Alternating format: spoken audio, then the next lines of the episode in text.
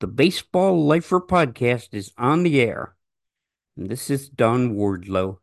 I'm breaking format this week. We won't have the theme music. Our scheduled guests, Dave Lutz and Rob Nelson, have kindly agreed to their broadcast being aired next Friday so that this day, this broadcast, I can dedicate to the memory of Bud Harrelson, who passed away yesterday morning, Thursday, January 11th, 2024. Bud Harrelson was born on what would later be called The Longest Day because of a book and movie of that title. But in the shorthand of the day when he was born, it was called D Day, June 6th, 1944.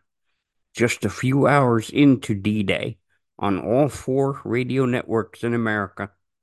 Edward R. Murrow's voice could be heard from London reading General Eisenhower's order of the day. We will accept nothing less than full victory. Good luck, and let us all beseech the blessing of Almighty God upon this great and noble undertaking.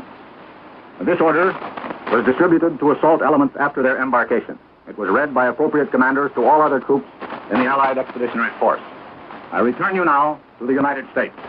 That was part of the broadcast from D Day, June 6th, 1944, the day that Daryl McKinley Harrelson was born in Niles, California. That's in the San Francisco Bay Area near San Jose and Oakland. It's said that his big brother Dwayne couldn't say Daryl. And Daryl, instead of that, he Dwayne would call him brother, and brother evolved into Bud. This was Bud, or if Bob Murphy was calling it, Buddy Harrelson.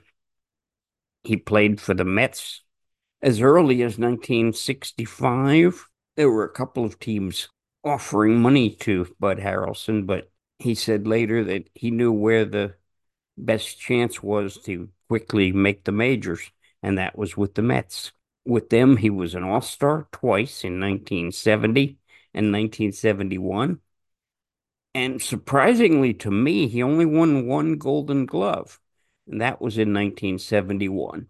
He was a terrific shortstop.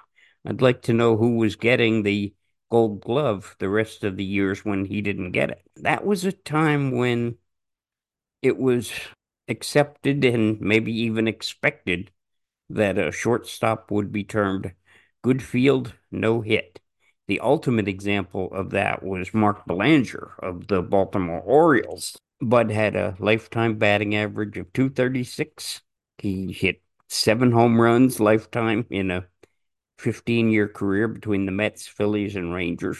As I mentioned, he had the one gold glove in 1971. One of the most famous moments in Bud Harrelson's playing career, he said later was kind of his fault. It didn't appear to be that at the time, but Harrelson took a certain amount of responsibility for it later.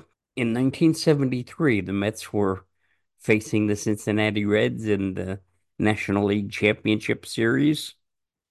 And in the second game of that series, Jon Matlack, the Mets' terrific young left handed pitcher, threw an absolute gem at the Reds, shut them down cold, 5 nothing, and it was not easy to shut that ball club down cold. Bud Harrelson said something on the uh, order of Matlack made the big red machine look like me out there. And somehow that got back to the Cincinnati Reds hitters. Harrelson was warned the next day by Joe Morgan, the Reds second baseman, that he might have said something he would later regret. What ended up happening happened in the fifth inning with the Mets ahead in the game 9 to 2. Cincinnati up at home plate. Bob Murphy described what happened next. Bud Harrelson's most famous moment as a player. Ground ball hit down to first base. Milner has it, throws to Buddy Harrelson. One to first. Double play! And a fight breaks out. A fight breaks out. Pete Rose and Buddy Harrelson. Both clubs still out of the dugout. And a wild fight is going on. Jerry Koosman's in the middle of the fight. Here come the players from the dugouts on the dead run. Everybody is out there. Buddy Harrelson and Pete Rose got into it. Rose apparently thought that Harrelson had done something in making the double play. Rose is about 10 times the size. And now, Rosie Capra is in a fight. Capra is in a fight. Out in center field, another fight breaks out. And the fists are really flying. Pete Rose went after Buddy Harrelson. Rose outweighs Harrelson about 35 pounds. Buddy made the double play, it threw on to first base. And now they're really having trouble holding on to somebody out there. Buddy Harrelson has been cut. Tom McKenna is working with him. The players are still all out there. Rose went after Buddy Harrelson. Unlike Pete Rose. Borbon being held by his teammates is trying to get him off the field. Pete Rose went after Buddy Harrelson. It was a 3-6-3 double play. Buddy's all right coming off the field with Roy McMillan. Buddy was whacked over the left eye. It looks like he's sitting above the left eye. So Rose went after Harrelson. Pete Rose definitely went after Bud Harrelson. 3-6-3 double play. Somebody ought to get thrown out of this ball game. And we'll see how the umpires are going to handle it. Hard to believe that Rose would go after Harold Harrelson. He outweighs him about 40 pounds. As it turned out, nobody was ejected from the ball game. There was a delay of some 20 minutes when the fans at Shea Stadium were throwing stuff down on the field. And the rest of that series, which went a full five games, Pete Rose's name was mud. All he had to do would be show his face out of the dugout, and you could hear the boos from one end of New York to the other end. Pete Rose, being who he was, he fed on that. He hit a home run to win game four for the Reds. But game five, the Mets would win behind Bud Harrelson's teammate, Tom Seaver. And that would put him into the World Series, which the Mets barely lost in game seven against the Oakland A's. Bud Harrelson and Tom Seaver were roommates. They were that until Tom Seaver was traded in June of 1977, what has been called by Mets fans the Midnight Massacre. He and Dave Kingman were both traded in two deals around midnight that night, which used to be the trade deadline back in those days. And Harrelson himself would be gone at the end of 1977. He'd be off to the Philadelphia Phillies. He'd play two years there, and then he'd play one for the Texas Rangers. Bud Harrelson, we're doing a little tribute. He passed away yesterday, Thursday, January 11th, as I record this on Friday the 12th. This is Don Wardlow on the Baseball Lifer podcast. One thing I never knew was that Bud Harrelson spent a year as a broadcaster for Channel 9 on Mets ball games. He did 60 games. A lot of the Mets games were on cable by then. And I wish any of those 60 that he did on Channel 9 were available. I'd love to have a piece of sound with his voice to share with you, but I don't know of any of those being out there. After a year behind the mic, Bud Harrelson managed the Little Falls Mets in the New York Penn League. And in 1985, he managed the Columbia Mets in Columbia, South Carolina in the South Atlantic League.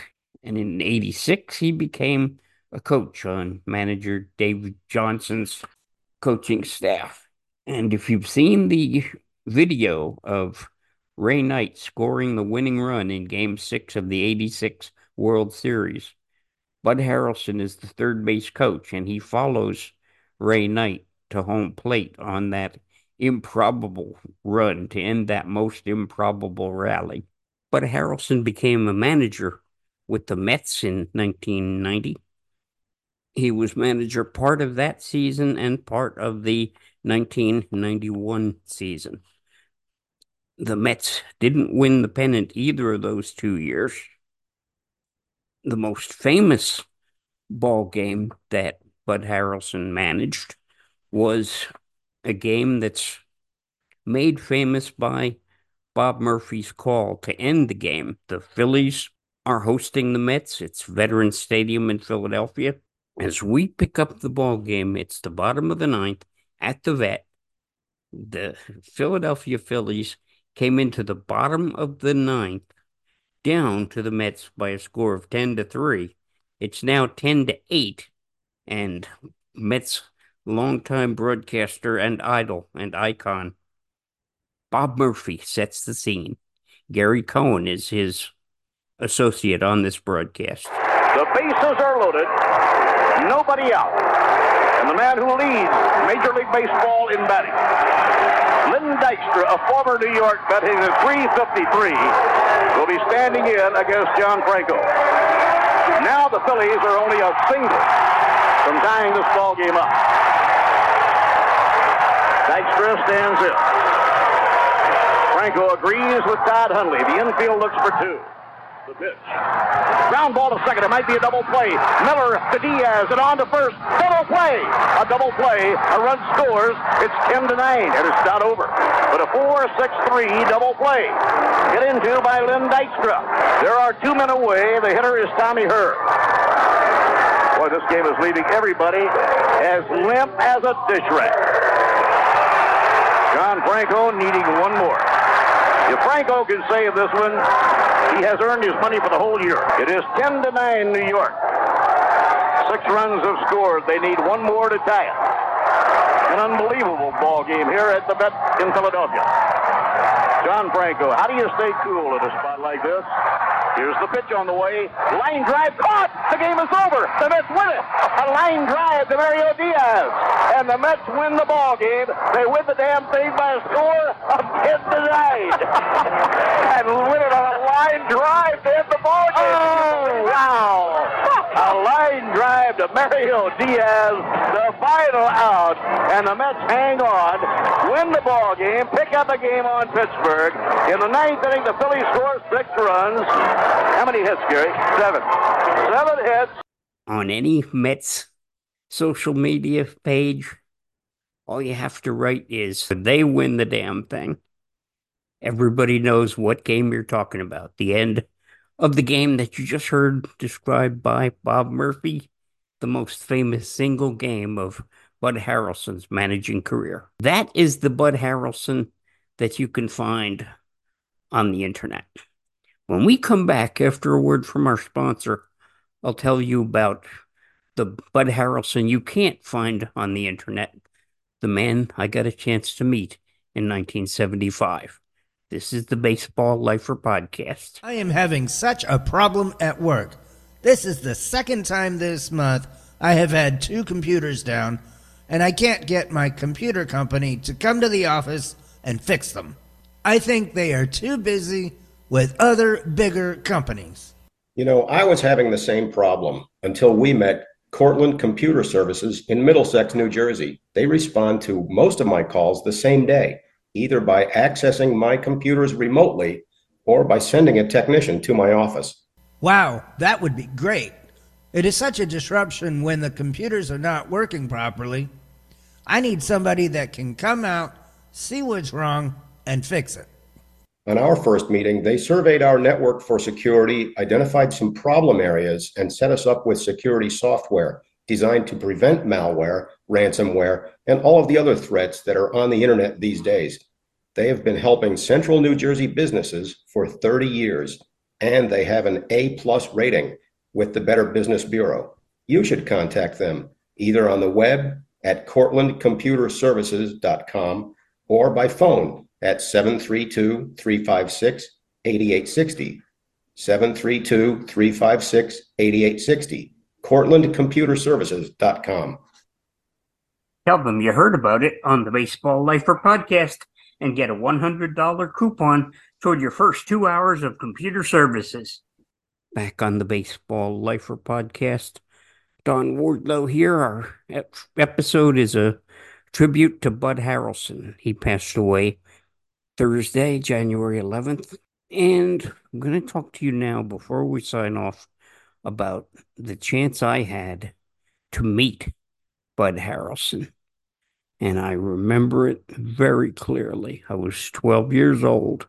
My birthday is in April, beginning of April, and this was May 8th, a Thursday evening. My dad had gotten tickets to go to a speech where Bud Harrelson addressed a room full of kids and their dads.